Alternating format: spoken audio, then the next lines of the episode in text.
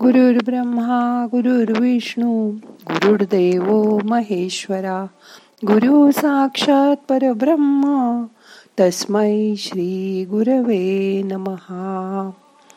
आज ध्यानात नशीब कसं ठरतं ते बघूया. मग करूया ध्यान. ताठ बसा पाठ मान खांदे सैल करा. हाताची ध्यान मुद्रा करा. हात मांडीवर ठेवा. डोळे अलगद मिटा. मन शांत करा. मोठा श्वास घ्या. सावकाश सोडा. शांत बसा.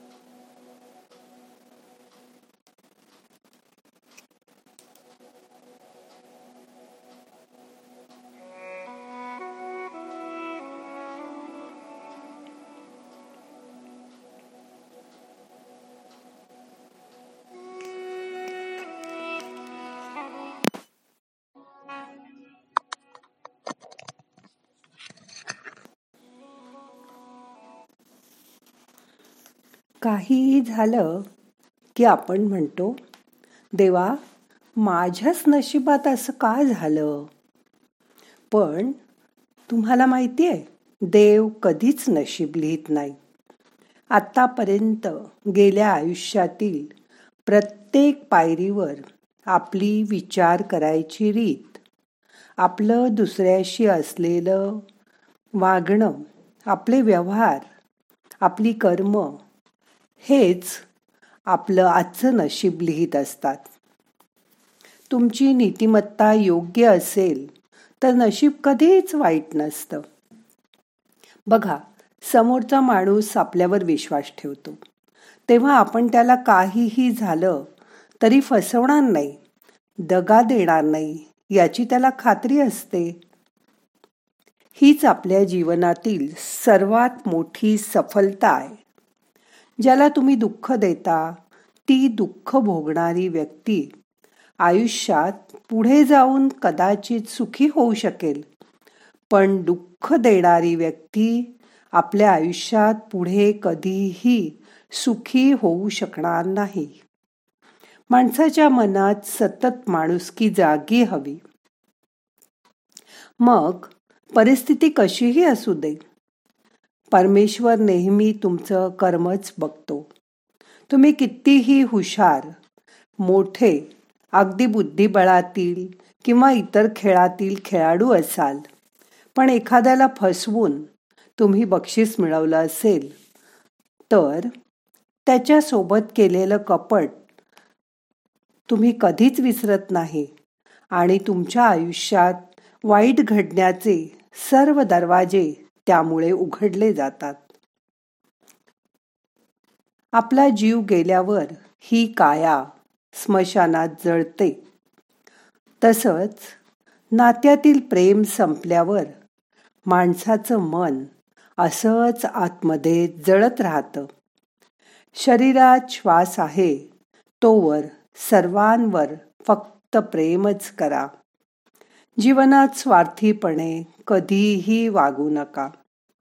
माणसाला जे पाहिजे ते येन केन मार्गाने मिळवून तो कदाचित सफल होत असेल पण त्यात तो सुखी असेलच असं मात्र नाही. या उलट जे मिळालं ते हसतमुखाने स्वीकार करून जगणं हीच सज्जन माणसाची खूण आहे. ज्यावेळी ईश्वर आपल्याला देतो तेव्हा देता किती घेशील दोकरांनी अशी आपली अवस्था होऊन जाते.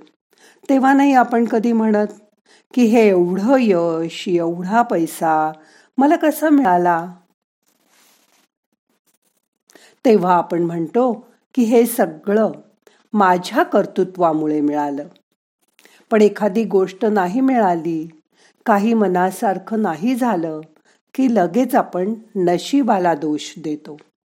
पण जेव्हा एखादी गोष्ट प्रतीक्षा करायला लावूनच देतो ना तेव्हाच आपल्याला त्याची किंमत कळते. आयुष्यात आईवडील असणं ही किती नशिबाची गोष्ट आहे हे जे अनाथ आहेत. ज्यांना मुलं आहेत त्यांनी त्यांना खूप प्रेम द्या. कारण अनाथाश्रमात वाढणाऱ्या मुलांना विचारून बघा की ते प्रेमासाठी किती आसुसले असतात. ज्यांचं लग्न होत नाही त्या मुला मुलींना विचारा. नवरा किंवा बायको असण्यात केवढं मोठं सुख दडलेलं असतं ते. वृद्ध आईवडिलांची काळजी घेणाऱ्यांना विचारा. कित्येक वृद्ध आईवडिलांची वृद्धाश्रमातली एकाकी आयुष्य ते कसं जगत असतील ते? जे आपल्याला लहानपणापासून मिळतं सहज मिळतं त्याबद्दल त्या ईश्वराचे रोज आभार माना. पण एखादी गोष्ट नाही मिळाली तर देवाला दोष देऊ नका. उलट आपलंच कर्म तपासून बघा. आपण कुठे काही चुकीचं वागलोय का? याची आठवण करून बघा आणि ती चूक लवकरात लवकर सुधारा. मग सदा चांगलं वागा. मग तुमचे हे चरण तुम्हाला फक्त मंदिराच्या पायरीपर्यंत घेऊन जातील. पण तुमचं हे सदा चरणाचं वागणं सत्याचं वागणं तुम्हाला मंदिरातील परमात्म्यापर्यंत घेऊन जाईल. आपण कित्येक नवरा बायकोच्या विजोड जोड्या पाहतो. हे खरं असेल. तरी त्या जोड्या लावायला प्रत्यक्ष देव येत नाही. त्या आपणच लावतो. म्हणजे कर्म कोणाचं? आपलं. मग दोष कोणाला? देवाला? नशिबाला? का द्यायचा दोष त्याला? पवित्र व आपल्या योग्य आहे. असंच आपला मोठेपणाचा अहंकार बाजूला ठेवून आपण म्हणायला पाहिजे ना? पण आपला अहंकार आड येतो. आपण स्वतःला कधीच कमी समजत नाही. किंवा आपलं कर्म चुकलं असेल असा कमीपणा आपल्या घेडकडे घेत नाही. उलट नशिबावर देवावर या सर्वाचं खापर फोडतो. आतापासून हे बंद करा. स्वतःच स्वतःचं कर्म चांगलं करा. मन शुद्ध पवित्र ठेवा.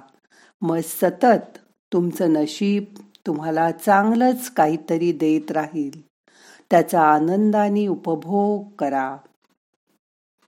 मन शांत करा.